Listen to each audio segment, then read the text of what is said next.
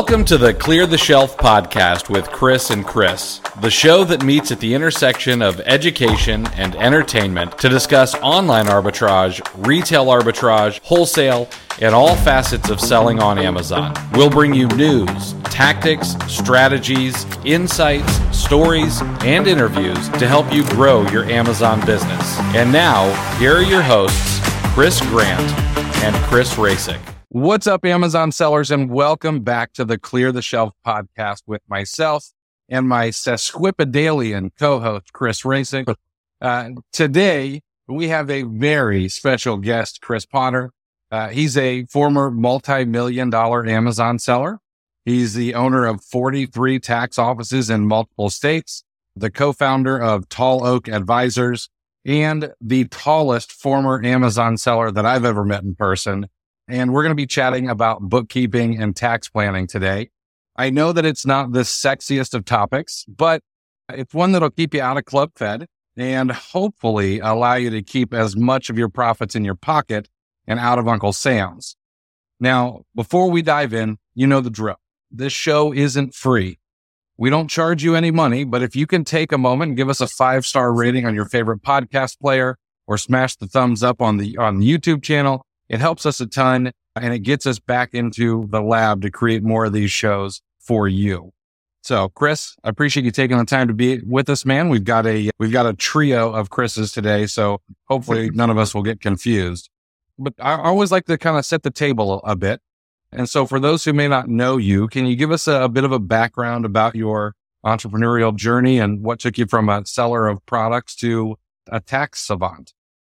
Tax savant, I, I like that. So, yeah, and I actually started selling on eBay way back in the day. I'm, I'm like an old relic at this point. 2005 is actually when I started selling on eBay.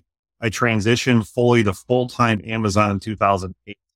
So it's very, very old relic. And I went full time at that point, built up, built up multiple millions of dollars of sales over multiple years. Uh, I actually had a costume business that within Amazon that ended up collapsing in 2013. We were at about three and a half million in sales at that point. We collapsed because of really heavy debt, which is another story for another day. And then after that, I came back from the ashes and started up another Amazon business in 2014. And that business, we went through different iterations. We were doing arbitrage. We were doing wholesale. We did some private label. We did some drop shipping. And at our peak, we did about $13 million in sales. And in 2020, exited out of those businesses and decided to buy tax offices. Pretty interesting transition, but I acquired a pretty large operation from two different sellers in their franchise business. And that's what I've been operating for the last three years now. So we bought those in 2020. We're getting ready to go, I believe, into our now fourth tax season together with me at the helm. I have, uh, I have a big team now, about 80 something people that work in the franchise offices during tax season. And now with our Tall Oak Advisors, we launched that about a year and a half ago now. And that's specifically geared towards e-commerce, uh, bookkeeping and taxes. And we have a specific team now dedicated to just e-commerce. That's fantastic. And I know you're the co-founder of Tall Oak Advisors. The other co-founder being, I believe, someone we might all know as well, correct? Yeah. Ryan Apel is actually a partner in uh, this particular business. He's also a partner in our North Carolina portion of our franchise business as well. Nice. Awesome. Uh, he's, he's someone that I need to have on the podcast. He's, he's an incredible seller. Yeah. So I want to, I want to start this off with what I think maybe a, a little bit of a tough question. At least it's one that I know I find difficult to properly explain and, and probably that means that I don't properly understand it but what is a what is a cash conversion cycle and why is it important for Amazon sellers to understand that? Hey guys, wanted to take a quick second and thank you for listening to the Clear the Shelf podcast. My magnanimous co host Chris Rasick has put together a gift for you for being a listener. It's called the Monthly Goal Tracking Spreadsheet, and it's free. The spreadsheet will help you break down and track how much you've purchased, which should be a leading indicator of how much you will sell, and then you'll be able to track how much you've sold as well as your estimated monthly profit on a daily basis. This will all feed into the daily averages so you can ensure that you're on track to meet your goals each and every month. Grab it for free today over at cleartheshelf.com forward slash goal dash tracking. Thanks again for being a listener. Now back to the show. It's a very good question. And I would say that it's probably more important for probably private label sellers that is for arbitrage sellers and wholesale mm-hmm. sellers, but still important for any inventory based business. And it can be somewhat misleading in, in, in various uh, reasoning, but I'll kind of explain to you what it kind of means and how you can utilize it in your business and why it's impactful.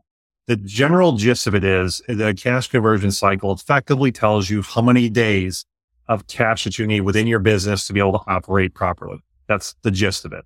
Now, the technical calculation of it is basically the amount of days you have in inventory plus the days of time to receive payment. And you deduct out the money to actually pay the money off. So like in online arbitrage sense, the way that would look is it takes sometimes, let's say, for example, it takes you 60 days on average to sell your inventory once it hits the Amazon warehouse. Some people are significantly better than this, but let's just throw on the example, let's say 60 days. Then you have to think about these different lag periods that you have with all of this stuff. So you've got the lag period between when it basically goes from a prep center to the actual Amazon before it comes active. Let's just say it's seven days. Might be more than that, less. Just throwing examples out there. Let's say seven days. And there's also a lag period between when your prep center receives it and it actually sends out to Amazon. Some prep centers are faster than others. Let's just say two days for this one. And there's also a lag period between when you place the order as not only an arbitrage seller and when on the credit card and they charge your credit card and when it's delivered to the prep center. Let's just say three days for this. So you add all these up, you know, 60 days sit in the warehouse with Amazon, seven days lag period, uh, staying in the, to get active in Amazon two days at the prep center, three days to get to the prep center. That's 72 days total. So now there's also a lag period between when it sells on Amazon and you actually receive the cash for it. We know there's reserve balances. There's all this stuff that goes into this. And so you kind of have to figure out what your average time frame is based on your reserve balances because every, every person's different on this. But let's just throw out their 10 days. Let's throw out their 10 days. So if we said there was 10 days for your cash, 72 days for all the inventory to go on. That's a total of 82 days. Well, we have to deduct how much time you have a leeway on the payment. So you're putting everything on a credit card, that gives you some leeway. If you're doing net terms, that gives you leeway as well. So whatever that day, that day period is, you have to factor that out. Now let's say we're sticking with the OA reference, which is using credit cards for everything. Generally, your, your cycle is what, maybe 45 days. It's 30 days when you hit your, your first day of your statement. There are 30 days before you actually get your statement, then usually 15 days to pay it off. About 45 days. But on average, you're not putting everything the first day you start, you start, you started. You're going to buy stuff throughout the entire month. So you have to kind of assume that on average, maybe that cycle, maybe 20 to 25 days, somewhere around there. And let's just say 23 days just for the heck of it. So then what we do is we basically say 82 days minus 23 days equals 59 days. So effectively what that means is that in this various example we gave here, it means you need to have roughly about almost two months worth of cash to basically operate your business. And so to factor that out, you would say, all right, well, how much do I typically spend inventory, whatever dollar amount that is, and however much it takes you to actually operate your business in two month time span. You add that up, that's effectively how much cash you need operate your business without running into some sort of problems. And we're talking about this, it's like how much credit do you have, how much cash you have on hand in, in your bank. But that's kind of like the way you have to look at it. So no, when we're working with clients, we give a, a very, we give this number out to a lot of our clients that we'll actually name it cash conversion cycle because like people don't know what that means. uh, we just put average, you know, just put average days, uh, turn is typically what we do. And, you know, we basically give a number out for our clients and it more or less just gives you an idea of how much cash you kind of need to operate. Uh, and what you would do is you would typically look at this over time and see how it changes. So like one month, it might be 59 days. Next month, it might be 60 days. Next month, it might drop down to 40 something days. And the reason why that would happen mostly is because you're either getting better terms on, mm-hmm. on your, on your stuff that's going on, or you're doing much better at, uh, turning your inventory. So you're selling your inventory faster. And that's how you kind of get that number down. But realistically, the whole goal here is to figure out how much money do you actually need to not run into trouble. And that's what the whole cash conversion cycle is. Hopefully that wasn't like totally ridiculous how I explained that, but that's the basic gist of it. No, that, that gives me, I know that gives me a lot better understanding. So I appreciate it. Hmm. Got four. Chris, another, we haven't met in person. So I have a, another difficult question. How tall are you? Six, six. Very difficult. Six, six. All right. I I couldn't I I couldn't just let that dangle in the intro without without asking. So, Well, good. but uh, uh, um, in my in my mastermind, we have uh, a couple different structures of stores as far as like how they're set up. Not really sole proprietor. I, I doubt there there are too many of those that are listening that are looking at this in depth of a topic. But like I, I want to talk about what what makes sense as far as structuring your store. When when does an S corp make sense over an LLC? Or can you talk about that a little bit? Sure. Uh, you know, realistically, like you said, the difference between S corp and LLC. Let's look at it from a tax perspective. There actually is no difference between an S corp. I'm sorry, between an LLC and a sole proprietor. There's no difference tax wise. It's mostly liability wise. So we do have a lot of clients that come to us when they're first starting out and they're just kind of selling out of their basement and they're just kind of, you know, doing stuff. And then they realize, oh crap, I can make some money on this. I'm actually turning this into a real business. And then they're like, oh man, I probably need an LLC. And so we see lot where they do that shift at some point. And from a tax perspective, it makes no difference. So I just want to make that clear for anyone that's listening today that if you're like, oh, I really need to get this taken care of right away, it's only for a liability aspect you need to worry about. From tax perspective, it makes no difference. Now, when we're talking about moving over to an S corp, we do get a lot of questions on this because some people get very confused. I was actually talking to a guy yesterday where he was working with another accountant and they told him to start out as an S corp pretty much immediately, which almost hmm. always is a terrible idea. And the reason being is that when you move over to an S corp, the goal here is, is that you should make, be making about forty to fifty thousand dollars in profit. Is roughly about the mark when it makes sense to do it. The reason for this is yes, it does actually save you on taxes, but there's a lot of costs involved with moving over to an S corp. In particular, you now have to pay for a payroll service to start paying yourself payroll. Those services are not cheap; they're like forty bucks a month. So you factor that in, that's about 480 bucks a year you're paying just for a payroll service. And they're the ones that also do your filing quarterly for your taxes. Now, the other issue you run into is that your actual taxes, when you're doing it a sole proprietor or an LLC, it's just added onto your personal return. So it's not a separate return. Well, as soon as you go over to an S corp, it's now you're adding on a second tax return, which now means your accountant has to do a fully separate tax return, which costs more money. And so when you kind of add all this up, there's more complexity with this. And also in theory, you should have better bookkeeping at this point too. So you should theoretically be having someone actually doing your bookkeeping at this point, which means that just utilizing inventory labs, Sellerboard, those sorts of tools as your only method of bookkeeping in the IRS's eyes, theoretically is not accurate. Now we've seen people do this, but theoretically from a perspective of, if you look at the guidelines, you're supposed to have adequate bookkeeping for it and InventoryLab and, uh, Sellerboard, just not adequate bookkeeping. So kind of sum things up here.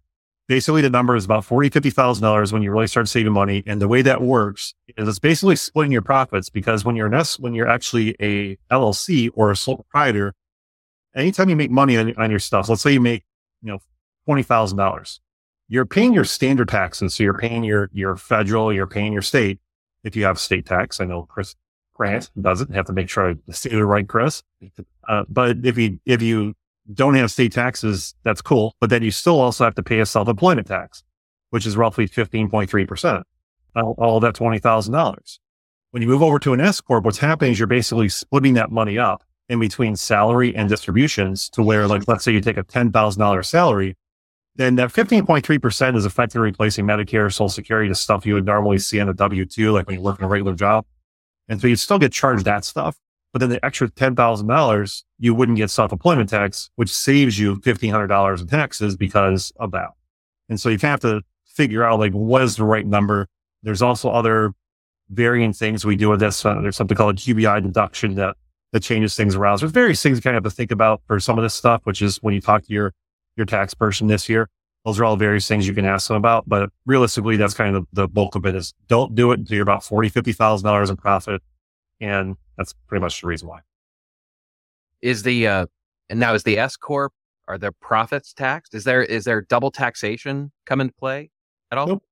Nope. It's it's actually kind of like when you're an LLC or a sole proprietor, which some people don't know this, is that when you make let's say twenty thousand dollars, it just gets taxed to you personally.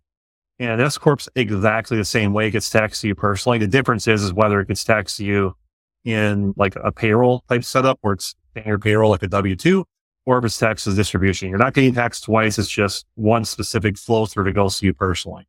Is typically how that works. is there is there any limit on how much in distributions you can take over? I, I know you need to have a you need to have a regular payroll for yourself. It can't be you can't pay yourself ten thousand dollars a year, of course. Mm-hmm. Uh, but once you let know, let's say you pay yourself sixty thousand dollars a year, is there a limit on how much you can take in distributions over above that? Well, keep in mind when we're talking about taking distributions, even if you leave the money in the business, it's still considered taking a distribution. So that's something to keep in mind. That's a lot of people don't know, especially on like when on the LLC and sole proprietors, they think, well, the money's in inventory. I didn't take money out of the business, so I shouldn't be taxed. Not the way it works. So regardless of where you made it, where that money's sitting at, whether it's in your checking account, whether it's in inventory, doesn't matter. You're still taxed on it. So specifically, as far as like the difference between moving between, uh, your question here, which is how much can I take out? It really depends on how much you're making total.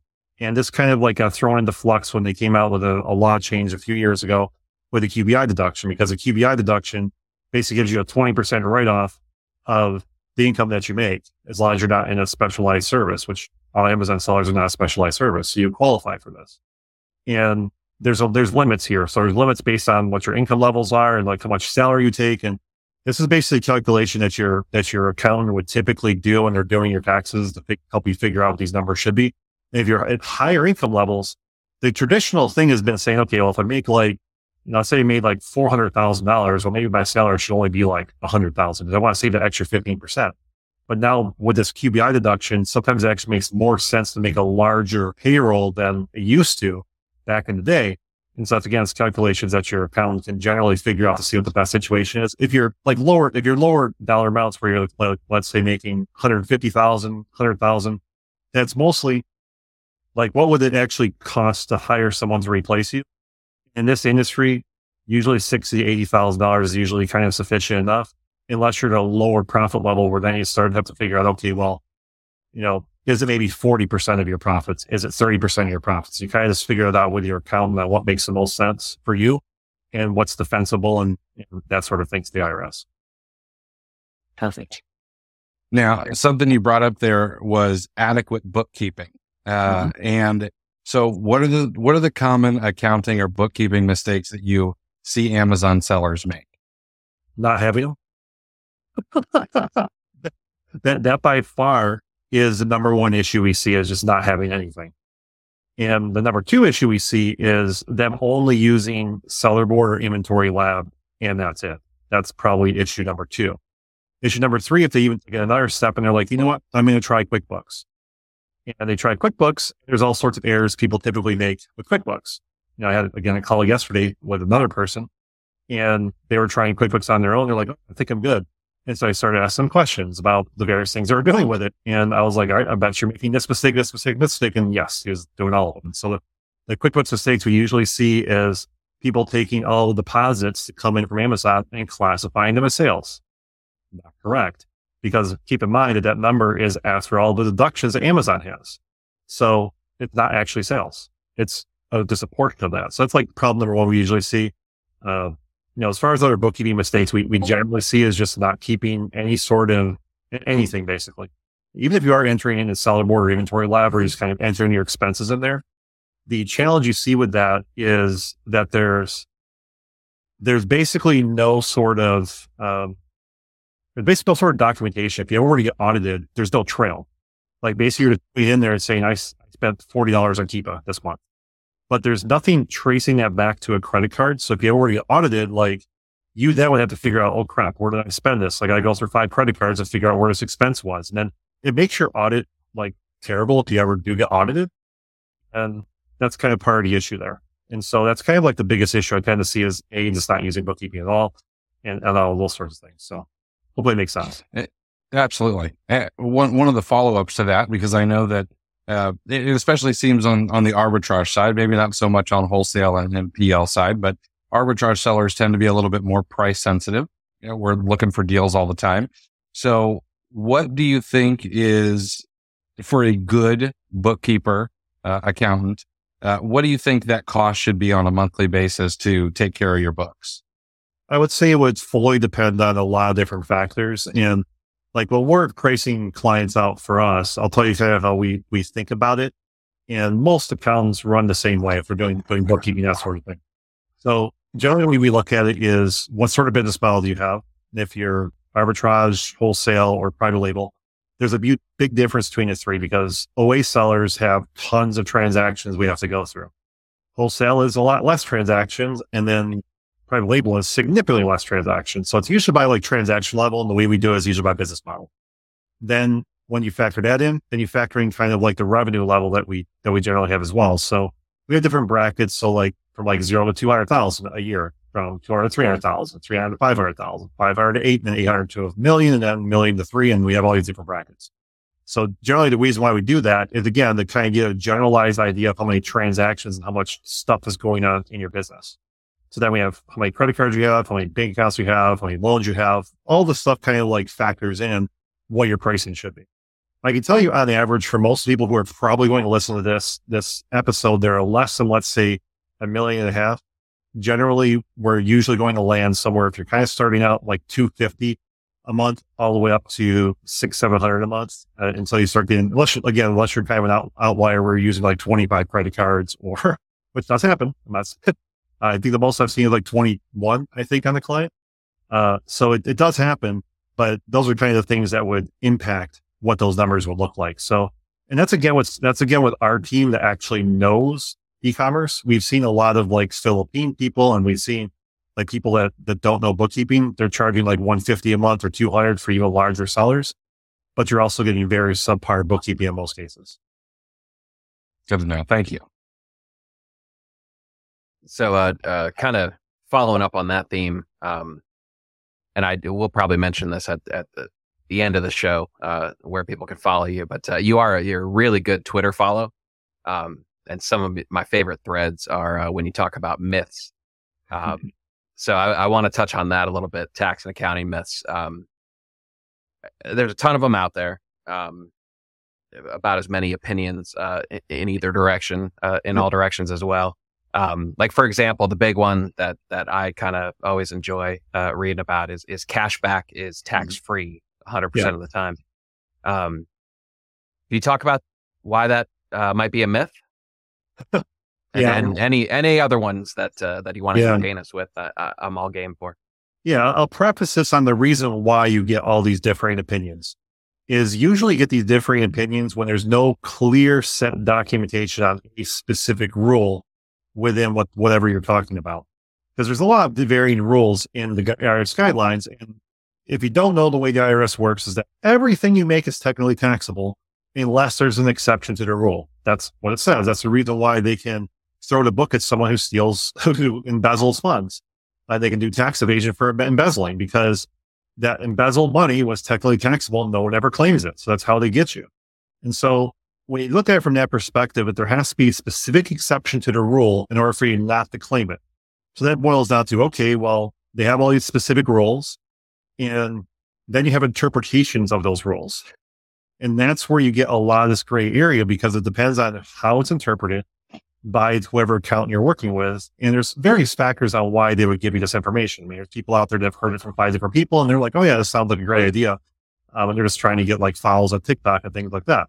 Then you have other accountants that have a lot of clients and they, they have to basically be, they have to make sure that they're following the rules as best they possibly can because what a lot of people may not know is that if you get audited for a specific reason, let's say I'm going like very, very aggressive on something that we have no documentation for. We're just kind of like throwing out Augusta rules, all this other crap out there. And if we were to get audited, then it's it potentially puts a red flag on the entire operation for all of the other people that did tax returns underneath the operation. So if you're working with someone who's super aggressive, you have to understand that they're likely aggressive with all of their other clients too, which opens up your risk, your risk of actually being audited higher than if you're going with someone who isn't necessarily as aggressive. And so that's kind of where you have to think about, like, from a logic perspective, like, if I'm going to be severely aggressive on my taxes, I need to make sure I have 100% clean documentation. So if I ever were to get audited, then I'm good to go. But if you're like, uh, I'm not very good at documentation, then you probably shouldn't be very aggressive because if you did get audited, you would be in trouble. And so I want to make sure I preface these myths based on that because that's where a lot of these myths come from is they may be hearing something from a very, very aggressive accountant saying, Oh yeah, you can do that and you could file it, But the question lies is, does it actually align with what the IRS expects you to do? Does it potentially put you in case for an audit? And that's, that's realistically what, what the problem here is. So talking about your specific question about cash back, now we kind of preface this is we go back to that same general rule of is that everything is taxable unless there's a specific rule.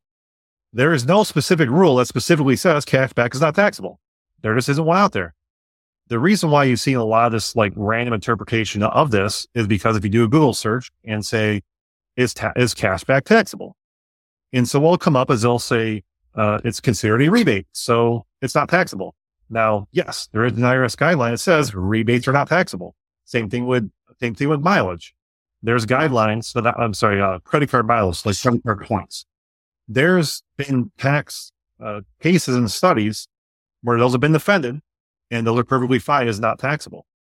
But the cashbacks are really weird one because OA sellers use cashback like very differently than a lot of other people do. Like, for example, let's say you're using Rakuten, right? A ton of OA sellers use Rakuten and they use these other sites too. I used to as well. So I'm very familiar with them.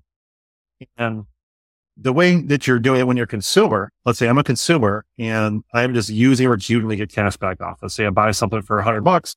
I'm getting 6% back. So I get $6 back. And when you do that search on Google, it's telling it's not taxable. And that's right, because as a consumer, you do not get taxed on stuff you buy like that. You obviously you charge sales tax, but you don't get charged income tax on stuff you buy. So that's logical. That makes sense because it's not, not taxable income. It's just not. Now, when you put it into a business context, it flips it a little bit because if you think about logically, when you buy something, you do what? You put in cost of goods sold, right? That's where you're typically doing it. It's an expense. And then when you get that cash back, what that's a rebate, right? But it's a rebate against the amount that you paid, which you paid under cost of goods sold. So logically, it makes sense that all it's doing mm-hmm. is just offsetting your cost of goods sold, which means that yes, it's technically taxable if it's in your business because of the fact that it drops your cost of goods sold. It, it directly, it's not taxable. Like you just say, oh, is the income taxable? No. Well, it's just lowering my cost of goods sold, which inherently makes it taxable. So that that's realistically kind of the, the, the philosophy we, we use on this. Now, a key thing to keep in mind is that if you just deposit into your into your personal checking account and the and the accountant doesn't know about it, it is what it is. Technically, yes, it's taxable. Is anyone going to find out that it's there? Unlikely. And the reason why is because the IRS doesn't get a 1099 or any sort of documentation from uh, from the cashback company saying how much you got. So that's why we see a lot of sellers just deposit their accounts and just poof, it's gone. Whether that's legal or not, different story. But the the risk level of doing that as a seller is extremely low, which is the reason why a lot of them do it. Like in, in our instance, if you're working with us and there actually is cash back put into your account, in your business account, we have no option other than to claim it as, as cost of goods sold because that's what it is. Like there's no guideline that tells you different. And so that's kind of the reason why the like we toe the line on that where if it's in business, it's taxable. If it's not in the business, we just don't know about it. Um, so that's kind of like one myth. I'll, I'll throw a couple more out there really, really quickly because I know we don't want to like belabor on this topic, but, um, S corps are a good idea all the time was a is a myth that we see a lot, and I kind of debunked that a little bit ago. Again, like I said, I had a guy yesterday saying they're they're counting wanted to do it right away. We did the math yesterday. I was on the call with him, and he actually ended up spending fifteen hundred dollars more by moving over to an S corp because he did it too early. And the problem with that is you can't just flip back. You have to wait five years before you can change to another back and forth. So if you want to like stop, you have to wait. And so that's part of the challenge is that if you do that, you're stuck with it for five years. So you want to make sure you're going to be profitable and profitable with 50 grand a year moving forward if you're going to make that switch. Um, another one that you see a lot, especially on TikTok, is I just write off my G Wagon. That's our fun one. And yes, theoretically, you can write off your G Wagon. Theoretically, you can. But again, it's supposed to be for a business purpose. So like RE sellers, those are people that probably could legitimately do a G Wagon because they're probably out there sourcing and need a big vehicle to tote everything. So it logically makes sense. However, that OA guy sits at their desk the entire day. How can you justify that as a business expense, really? to think about logically. If you get audited, like how would you be able to say, "Oh yeah, I sit in front of my computer all day as a job. I never go anywhere, but somehow I need a vehicle that for business." It's not logical, and so that's kind of the way you have to think about it from an IRS perspective. Is like, if you ever had to defend this, how would you defend it? And you would look at it and be like, uh, I can't defend that. Well, that's probably not a good idea. so, So okay, what okay. what I'm hearing is that it, it's better for OA uh, online arbitrage sellers to buy like Gucci slippers and stuff because that's easy of course, easier to defend, right? Of course, of course. They need the slippers. Yeah. No, see, we're settling for Air Monarchs when we could have such better footwear. So Obviously, obviously, that's that's that's the key. Just, just right off of the uniform expense. Um, I'll throw that one out there too because I actually had this question on Twitter actually yesterday. It was early this morning or something. I answered on it, and someone asked me, uh, you know, can I can I take some sneakers and uh, they they didn't want to resell because they didn't go well. This you know, write it off as the uniform expense. Well, again, you have to think about documentation here, and that's an area that like is is heavily looked at, especially if you're like no hey if you have no employees like if you have no employees and you don't do any travel to in front of people, like why would you need a uniform? You don't. But again, if you're like, okay, well, my people do need a uniform because maybe I'm on calls like this, then why have my next whole logo on every call that I do with, with potential wholesale suppliers? And so what you generally would do for documentation on this is you would create an employee handbook and you would say a portion of employee handbook would say uniform and say exactly what it is and then make sure that what you're buying aligns with exactly what the uniform policy says and don't deviate from it. That doesn't mean that like you put in a uniform policy that says you have to have a polo shirt with, you know, embroidery here of, uh, of your company name. You're allowed to wear, you know, tennis shoes, things like that. But the tennis shoes realistically are part of the uniform, you know, so you have to think, think through like if you were again having to defend yourself on this, how would you do it? And you have to have logic behind it. And, you know, if you were to get audited and you have a handbook showing this and this is what it was, you can see we bought this from here and then we also had it embroidered. It makes logical sense. You have a, a, path that shows that yes, this actually was used in a business context. If you're buying a dress to go to an Amazon event, probably not going to be able to, uh, you know, write that off. It's probably a one time thing. And you're like, oh yeah, I had to get this. I had to get this because, uh, I was going to speak at a conference, which maybe, but again, that's one of those cases where you'd have to really figure out how would you defend this that was the case. Interesting. I I like I I really like what you're I don't know what you've said this a few times. How do I defend against it? And I think I don't know if you think logically about a lot of tax questions that come up, you could probably figure that out and just spending a few minutes really thinking about that. I, I, it's a good framework to take away from this whole podcast, in my opinion. How would you defend it? I mean, it's like when people ask us questions and they're, they're very like borderline, right? Is we get obviously we get asked this stuff a lot, like how do you do this, how do you do that, and can I write this off? Um, you know, if it's if if it's hundred percent in your business, makes a lot of sense. It's part of it. Really, no questions asked on that. Like your software services, your uh, expenses for Amazon, like all of that, very easy to write off. But it's all these like edge cases that we get asked about, and they're like, "Well, can we write this off? Can we write that off?" And the answer always is, how would you defend it if you got audited? Like, what logical business sense do you have for this purpose? And that's, uh, if they have none, then it's probably not able to write off. If, if you come up with a logical reason for it and you have some sort of documentation to back that up or some sort of like reason you could show to an IRS agent, okay, you'll probably find that. Right. Now I've got, I've got one more. I know we're kind of harping on this, but I've got one more that I would like you to uh, you, you know, fact check for me. Sure. Uh, and this one kind of, yeah, this one irritates me because I see it, I, I, don't see it too often, but I see it enough and it, I, I think it's bad advice.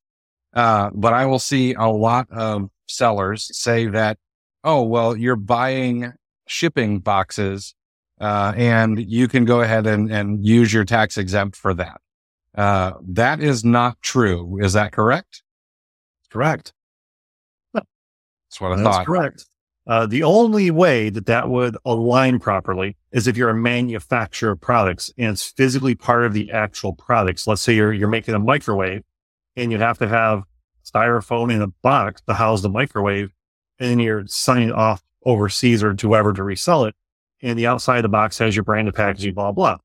That potentially can make sense. Um, you know, if you look at it from like, let's say a bundle perspective, that one's a little more borderline because if you have a branded box and like that's the way you're actually selling it is directly in that box, then maybe you have a little bit of a borderline case for those instances.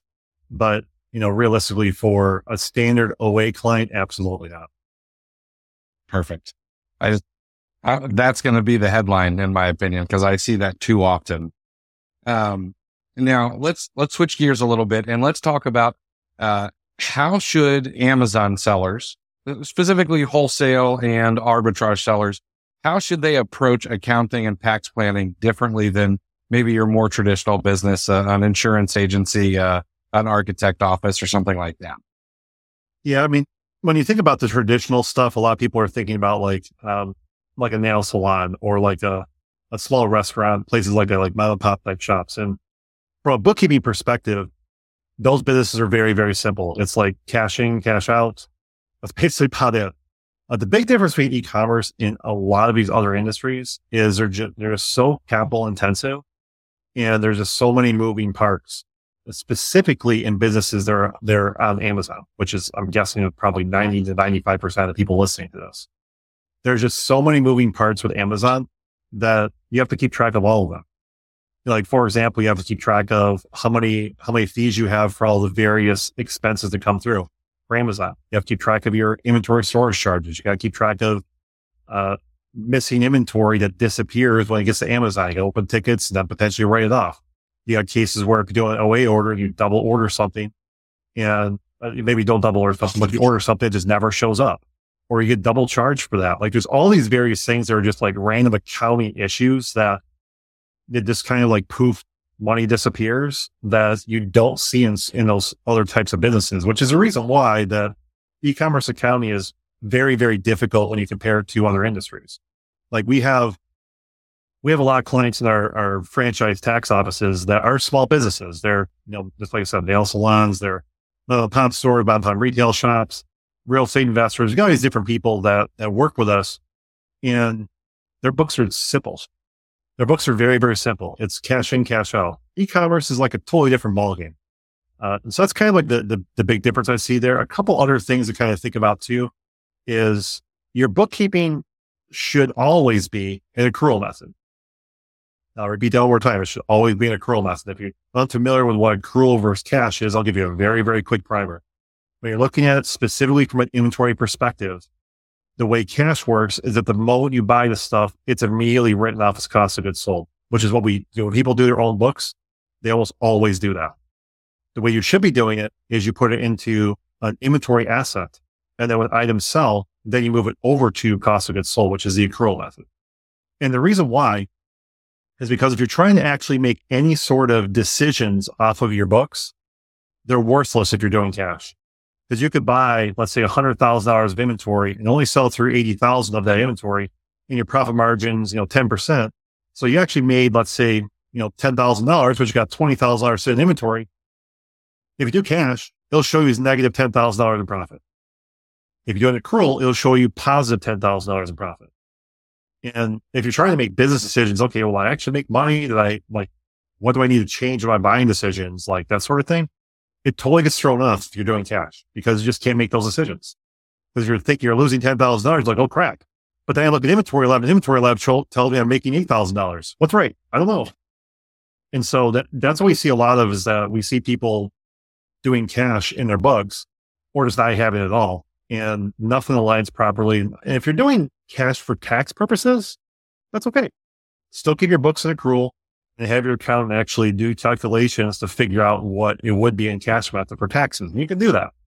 But realistically, your, your goal should be is to be able to make your, your decisions in your business based off true financials, which can only be done in accrual method in an e-commerce business. So that's kind of one of our big takeaways I would see here is because I see a ton of people when they're doing their own books, they almost always do it in cash and makes the books useless. Now, if you're using it just for taxes, okay, it's fine. But if you want to make any sort of decisions off of it, totally worthless. So interesting. Yeah, that is interesting. You mentioned uh, you mentioned how important capital is in, in this business. So um, I'd love to get from your perspective uh, if you have any cash flow management best practices or tips for us sellers. Yeah. Yeah. So, you know, if we go back to that cash conversion cycle we talked about earlier, if you think about the various inputs here, how you impact those numbers is how you improve your cash flow. So examples of that would be how do I, how do I expand the amount of time I need to pay? So like with a private label seller, anytime you can eke out an additional 15 to 20 days to make the payment to your supplier, or if you can somehow hold off your freight forwarding for 30 days for payment. Uh, if you have a wholesale supplier and you can somehow uh, hang out, you know, 30 to 60 days makes a big difference. Like I'll give you an example from back in, back in the day, uh, when I was selling Halloween costumes. In that industry, when you were buying, I was buying all wholesale and in that industry, they had something called net November 10th terms. And what that meant is that you would place your orders prior to, prior to the Halloween season and you would not actually have to pay for your costumes until November 10th after Halloween. Amazing for cash flow purposes. Absolutely amazing because you look at that from a cash, cash conversion cycle number, it's basically negative because you, you, you'll have to pay for it until you sell it. And so like, that's kind of actually what got me into debt problems with that business because I was like, I, thought I was looking at this free money. I'm like, oh, they're handing me money for free, basically. I'll just keep pushing the envelope, see how big of a line of credit they'll give me. And, you know, like the, the largest caution supplier at one point gave me over a million dollars in a season. And, um, you know, I was, I kept pushing the envelope every year. I was just submit POs and see if they get approved. And, uh, you know, so that's, that's kind of like, that's kind of like an example of how that cash conversion cycle can make a big difference. And so when you look at it from a cash flow perspective, you look at all angles. So like that's one angle, which is paying your people. Next angle is, okay, how do I turn the inventory faster?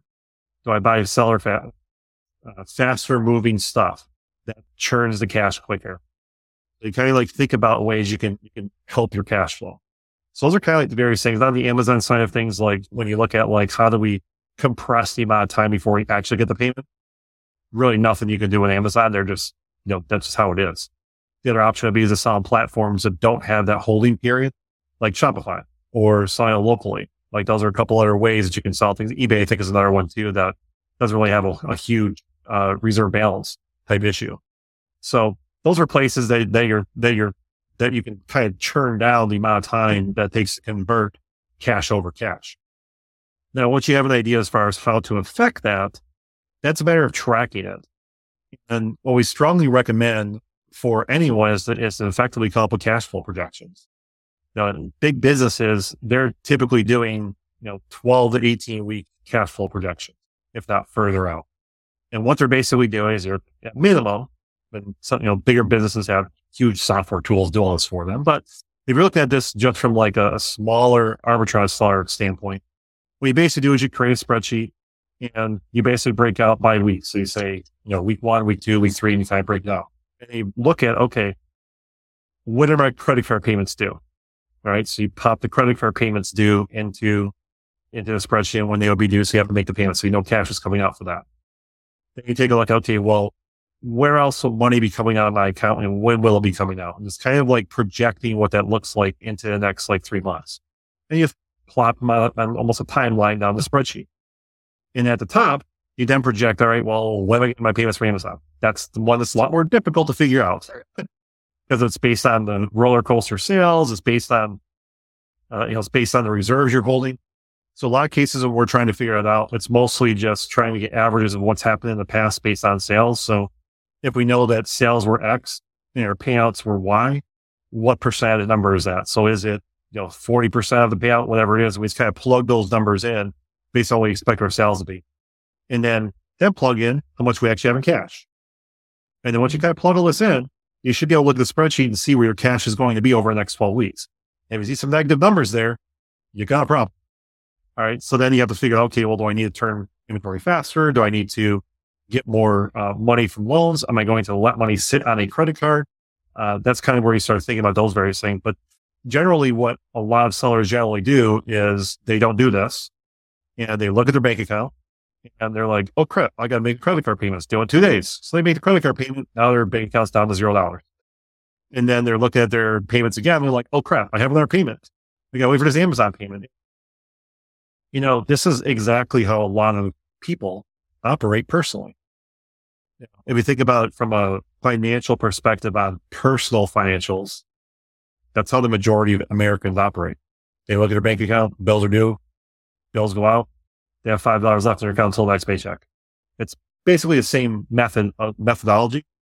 And if you want to get out of that trap, you have to actually have that sort of planning. Interesting. Um, I'm gonna. I want to veer off track for one second uh, because you did. You brought up your your Halloween costume business again, and I'm just curious. Yeah, I know you said that you, know, you have the net November terms. Is is what hurt that business returns? Is that what ended up causing the the issues mostly? Um, it was a part of it. I mean, it wasn't the whole reason. That specific year was just a a, a bunch of paper cut problems that just added up to a massive colossal failure. Um, you know, the one issue that we saw, which I think I actually responded to, I don't know if it was one of your tweets or not, but um, when there's multiple ASINs for the same product, right? And we see it, we, mm-hmm. we used to see this a ton back in the day. It's probably still happening out there today, where you'll see like the same exact product is just underneath three different ASINs. And Amazon might be selling on one, but not the other two. So you would source and fulfill the other two, which still have decent amount of volume and you're selling through a bunch. And so we, we abused that strategy left and right with the costume business because Amazon would, uh, would be on most of our listings. So we, it was hard to compete against them, but there was always these secondary listings we could, we could sell on. And so we're buying items in January to sell in October. Keep in mind, sort of 10 months, not knowing what the heck's going to happen. So we're buying all of this stuff in January. And then in September, right before Halloween, like really starts hitting, systematically, Amazon starts combining every single listing we stocked hard on. Right. And so all of those items we had to just dump at, a loss. We had to dump at a loss or we couldn't sell through them. And so we had all that inventory problem there. Then this also happened to be a specific year where you know, when you're buying in January, you don't really know what's going to be hot for, for Halloween. You really have no clue. So you're kind of just guessing based on historical patterns and historical patterns in the Halloween industry. Any movies that came out during the summer that did well generally do extremely well uh, during Halloween, especially if they're like franchise, like superheroes, Batman, things like that. So what would happen is that they would basically have these presentations and say, all right, well, here's all the movies come out this summer. Uh, here's, here's the age ranges for these people. Here's the characters we think they're going to do well. And they're basically giving you all this information. You kind of have to take it either with a grain of salt or just follow the recommendation. And that's where the buying really like came into play. And then you have to figure out, okay, well, if this particular character is in a movie that's designed for, let's say, 10 year olds, all right, well, what sizes do you need? How many smalls do you need? How many mediums do you need? It's, it was very, very difficult to figure all this stuff out. So we put in all these orders, obviously in January. A bunch of movies flopped that they expected. And then there also another movie got pushed back and was not released until after Halloween.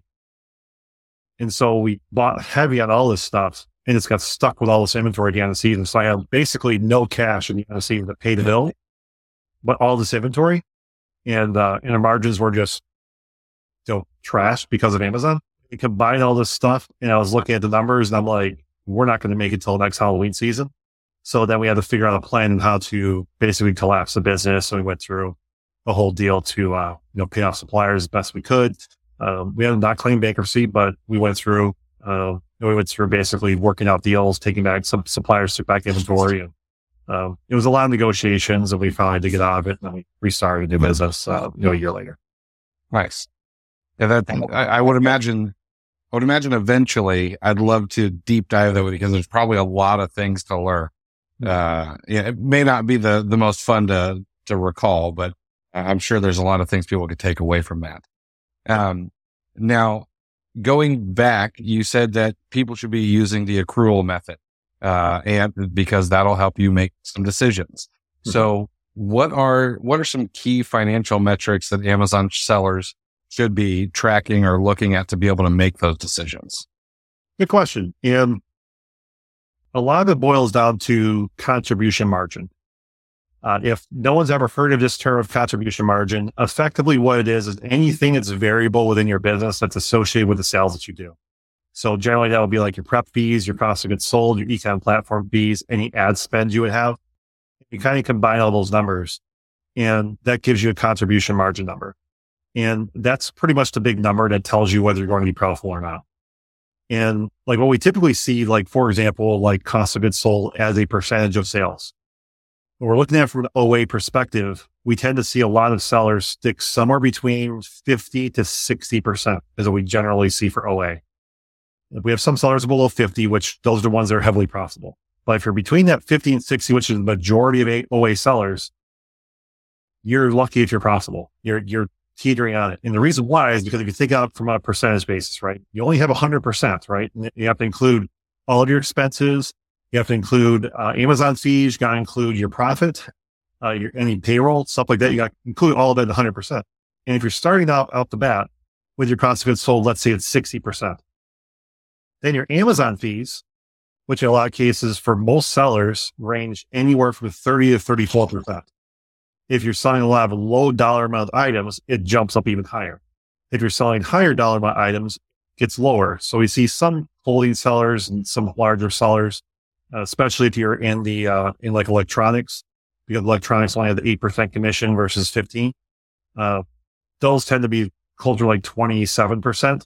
But let's just say, for example, you're a regular OA seller that's at 33%. They're 50, 60% for cost of goods sold, 33% for Amazon fees. You do the math there. What do you got left? 7%. And so you got 7% now to handle your profit and all of your expenses, which means your VAs, your prep center, your everything, literally everything. And it's just not profitable. And so that's the reason why we see a lot of OA sellers are trying to push that number like 60%. It's just, we see a, a ton of stuff. And obviously have returns too to factor into this a return loss. So just looking at each of those metrics and figuring out what that is as a cost per, a cost uh, percent of sales. We, we do this every month for our clients, uh, on the, uh, on that side. So we calculate these things and tell them what the numbers are. And the ones that are closer to 50% for OA and uh, any type of arbitrage, they'll even wholesale the same way. They're very, very similar. The closer you are to 50% or less, the higher of a chance you have for profitability. If you're above 50%, it becomes more dicey. You start pushing above 55 up to 60. It's highly unlikely you're going to be profitable unless you're selling very high dollar amount items or if you are selling something in a category that has less commission fees. That's pretty much what it boils down to. So that's kind of like, that's kind of like number one we like to look at. Another one we like to look at is like turnover percentage, which is basically how quickly you turn over inventory, which then goes back into the cash conversion cycle we talked about earlier. Because the best sellers we see they're again wholesale OA kind of sellers. I know most of your audience kind of falls into this. So I'm focusing most of my answers to this is usually about 70% per month. So they're selling through about 70% of inventory per month. That's good. That's really, really good. We see some sellers closer to 50 or 40%, which effectively means that they're only selling through their inventory like half of it per month. Mm-hmm. And what you should be doing is tracking this on a month to month basis and you should be trying to improve it as best you can. Now, keep in mind that like the lower a number is, the more cash you have to have to operate things. But again, talking about the cash conversion cycle, because you know, like a like a uh, a fifty percent turnover rate means it's it takes you two months to sell through stuff. That makes sense because like thirty days, fifty percent times two makes sixty days. So you kind of like calculate it out. That's one of the numbers we like to look at too. Um, Another one would be return on invested capital. And we like to look at this at an annualized rate. And basically what this is, is it's a very simple number. You're basically taking whatever your profit was and dividing it by what your average inventory level is. And the reason why we do this is because we assume that you're investing money into inventory. And so by doing calculation, that gives you effectively like a, a true like return on your capital that you're putting into the business. Obviously, there are factors of working capital into the business, but it's a very rough number to look at. If you really want to get to nitty gritty, you can say, okay, well, how much do I actually like generally need for operating costs and kind of add that into the number if you want. No, very, very simple number is again, just profit divided by inventory. And it gives you a very good number to look at. The way you would use this number was number one, if you're trying to take on debt, take on loans, and you're wanting to pay interest rates. If we look at your ROIC, it's annualized. And let's say your ROIC is only at 11%, which is extremely low, by the way, way, way low. And then you look at your loan and they're like 12.99%. That effectively would mean if you took on that debt, you'll be losing money every single time you bought some. Is what that would look like because it's less than the ROIC number. Um, and so it's a good, that's very, uh, very good calculation to look at. Another way of looking at it is looking at that number versus what you would use if you had that money and put it into something else. What would you make with it? Like in the stock market, on average is what, 8, 10% per year. So if you're looking at your ROIC and it's only like 7%, then why the hell are you even running this business in the first place? You know, and so those are, those are kind of like some things you can kind of look at with that number. Um, okay. So.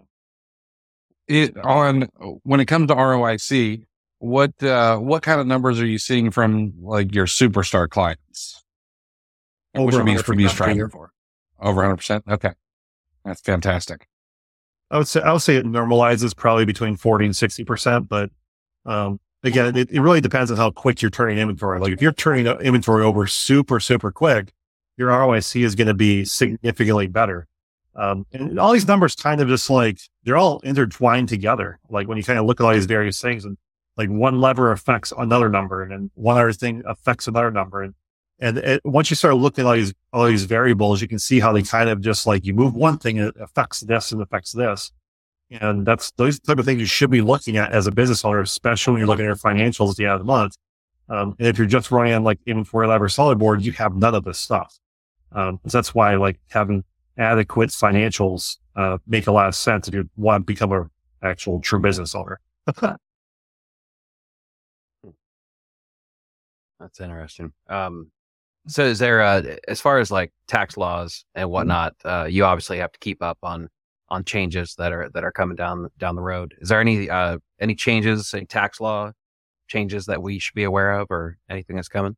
The only one that would impact most people, there's, we, what the cool thing for with our franchise side of things is they give us this whole tax presentation about all the various tax law changes and stuff like that. And then they sit, they run all these variables to say how many people are likely going to be impacted by these various changes. And you know, when, when they set this those those numbers, it impacted a very very minimal amount of people. So realistically, there's very minimal tax changes that will really impact anyone readily, with the exception of one that just popped in within the last week. Uh, and the one that popped in last week, which I'm guessing is probably what triggered this question, is the 1099Ks. Um, if you may or may not know, there was a law change two years ago now where the threshold for getting 1099Ks from payment providers, which would be like Amazon, Stripe, uh, all these various places that send you money, eBay, um, that they send you a 1099K at the end of the year. It used to be $20,000 or 200 transactions. Is what the number's been for decades, been like that for a long time. Well, two years ago, they changed it to 600 bucks. And there's been mass media attention around this because people are like, oh crap, what about my money I'm sending through Venmo to my friend to pay for pizza last night? You know, and it might add up to over $600 in a year if we do this. And so there's a lot of like rhetoric around this and a lot of uh, uproar with, you know, media and things like that. So last year, December 23rd, you know, seven, eight days before the end of the year, they decided to push it back a year to this year. And so, okay, cool. We got to reframe last year. So this year we're like, all right, we're going to do it this year, $600. And then when the last week they came out with another delay. so it's back again to the old rule. Um, the key thing to keep in mind here is that theoretically it shouldn't change your what you would do with taxes anyways, because even if you don't get a 1099, you're still required to, to pay taxes on the money you made. If you saw on eBay, let's say you sold like $8,000 on eBay and you don't get a 1099K, it doesn't mean it's free money. You're still supposed to claim that on your taxes, even if you never got a 1099K. The 1099K is just a document that gets sent to the IRS to verify for sure what you actually had. And, uh, and that's, that's kind of really the only deal. So theoretically, from a tax perspective, yes, you should not be paying anything different taxes. You should have been claiming this stuff anyways. It just makes it again this year slightly easier to hide if you do only make eight to, you know, say $15,000 in sales. Theoretically, you could hide it if you wanted to. It's not legal to do it, but you could because the IRS have no idea this money ever came. Um, so that's kind of the big tax tax law change that you're just not going to get 1099 to make under 20 grand on the platform. Uh, unless the platform already made internal changes to do this, which we didn't see this last year. So I have to assume they're not going to do it this year either, but who knows? You know, they're, they're just not legally, so they don't legally have to do it. They can do it if they want to, which is another compliance piece, just costing money to do. So why would they do it? So, mm-hmm. uh, December is right around the corner. Uh, are there any end of the year tasks that Amazon sellers should add to their to do list uh, just to make sure they're ready for tax season? Yeah. So the, the absolutely number one thing that you should be doing before the end of the year is some sort of physical inventory valuation. And what that basically is, is figuring out where all of your inventory is at and doing a calculation. You should be doing this as of December 31st. It's not like you have to do it on December 31st. You just have to make sure that whatever report you're able to pull to be pulled as of, as of December 31st. And so the areas you should be looking at is, okay, uh, how much money is sitting Amazon? Usually InventoryLabs, seller board do, do, a pretty good job of giving you that. Can go back in time, pull that if you need to. But it's all the other stuff that you need to calculate. So like, uh, do you have stuff sitting at a prep center that's not been shipped yet? A lot of prep centers just don't keep track of your inventory for you in their building. They usually don't. And so you should be asking your prep center, right, how much inventory do I have as of, as of the 31st or give me some sort of list of what's physically there. Um, so that should be a, a, check. Take a look at your death piles. You know, people have death pile in the garages, wherever. You should be figuring out all of your, all of your returns and figuring out what sort of value you want to apply to that inventory that's still there. That's in the death pile. Uh, you should also be figuring out, okay, this is particular if you're doing actual like straight up bookkeeping, like, like with us where, uh, where you've paid for on the credit card that's showing up in the books because you paid for on the credit card, but maybe you just haven't received it yet. So those are cases where you want to calculate those as well. Now, if you're not doing like legit bookkeeping or just running through InventoryLab, that's a step you don't have to worry about because it doesn't show up anyways. But that's just something to kind of keep in mind when you're looking at, at that. So it's pretty much just thinking about where's all my inventory at? With that number. And then that particular number is what, will be used on the taxes to determine what your cost of goods sold is for year. So that's a very big number to know. If you don't run that evaluation, then you're pretty much just running off of whatever InventoryLab shows or whatever your bookkeeping software shows which means that especially if you're running ad- accurate bookkeeping, it likely means that you're going to be missing out on the write off because there's almost always inventory missing in some fashion that should be written off. And if you don't find out how much that is, it just never gets written off until you figure that out. So you want to get that write off this year. So by doing that physical inventory evaluation, it allows you to make sure you find whatever that lost inventory number is and appropriate write, write it off this year. So that should be by far the number one thing you should be doing before the end of the year. Um, other than that, just make sure you're starting to, to put together all of your various expenses. Uh, make sure you have your documentation prepared for your, for your tax returns. Um, you know, it's really about that. There's not a whole lot you really have to do at the end of the year.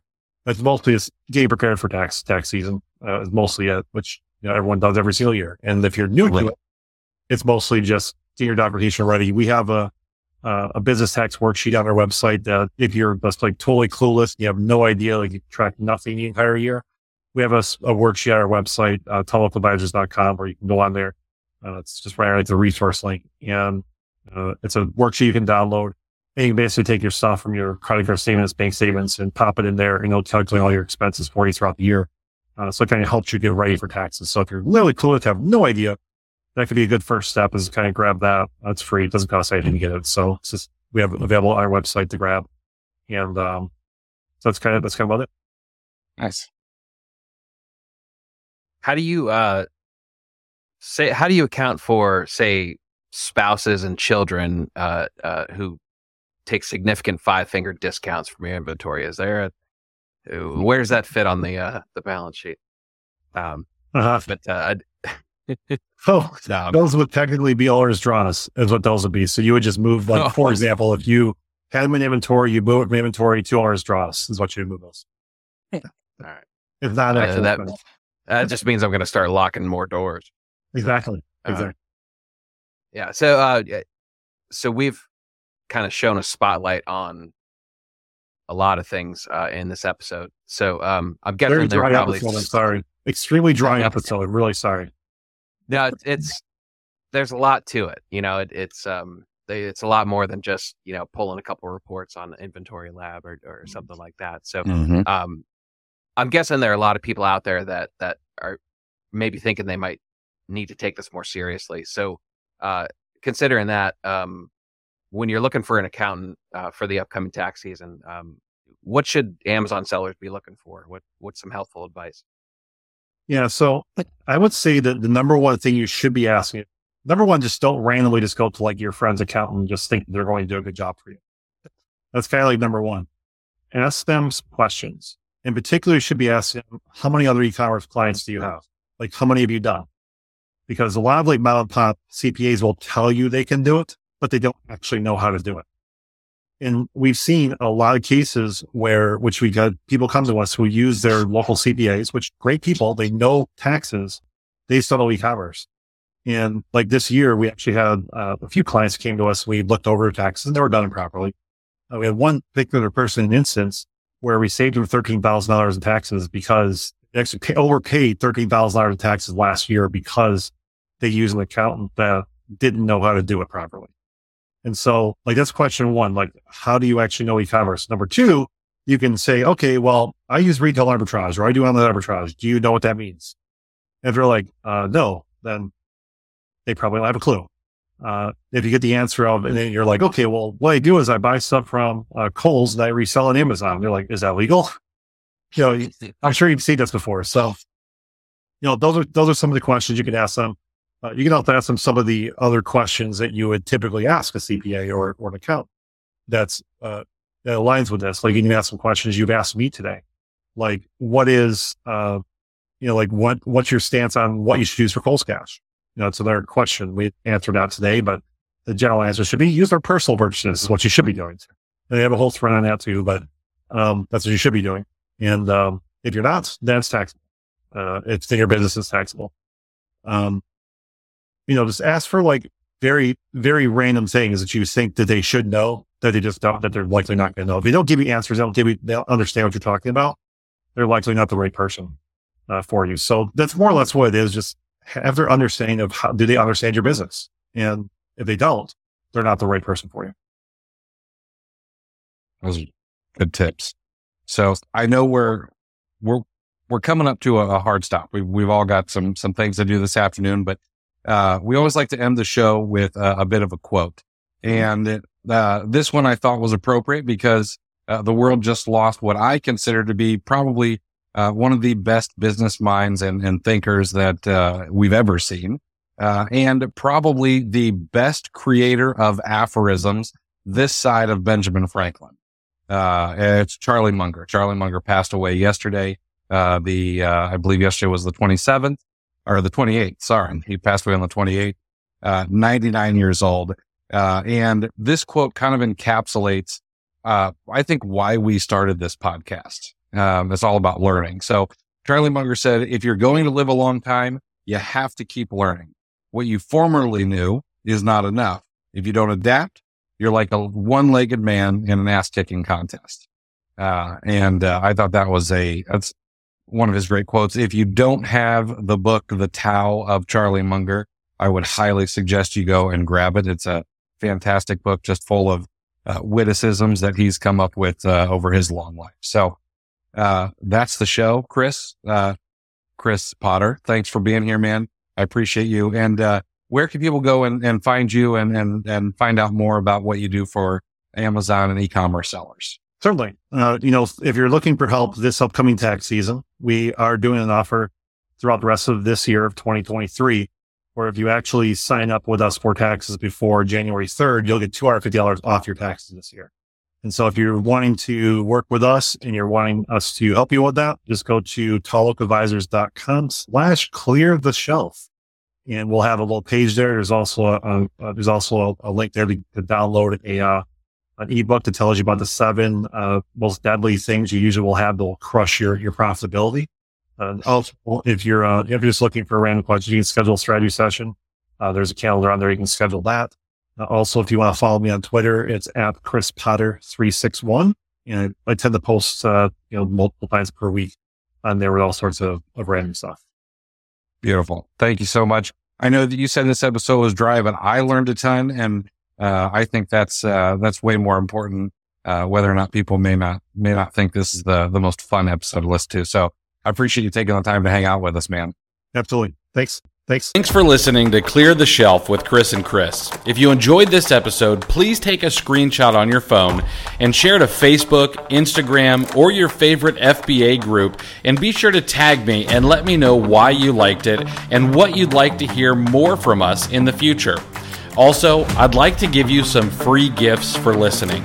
Head over to rabbittrailchallenge.com and repricerchallenge.com for some free courses to further your business. Thanks for listening.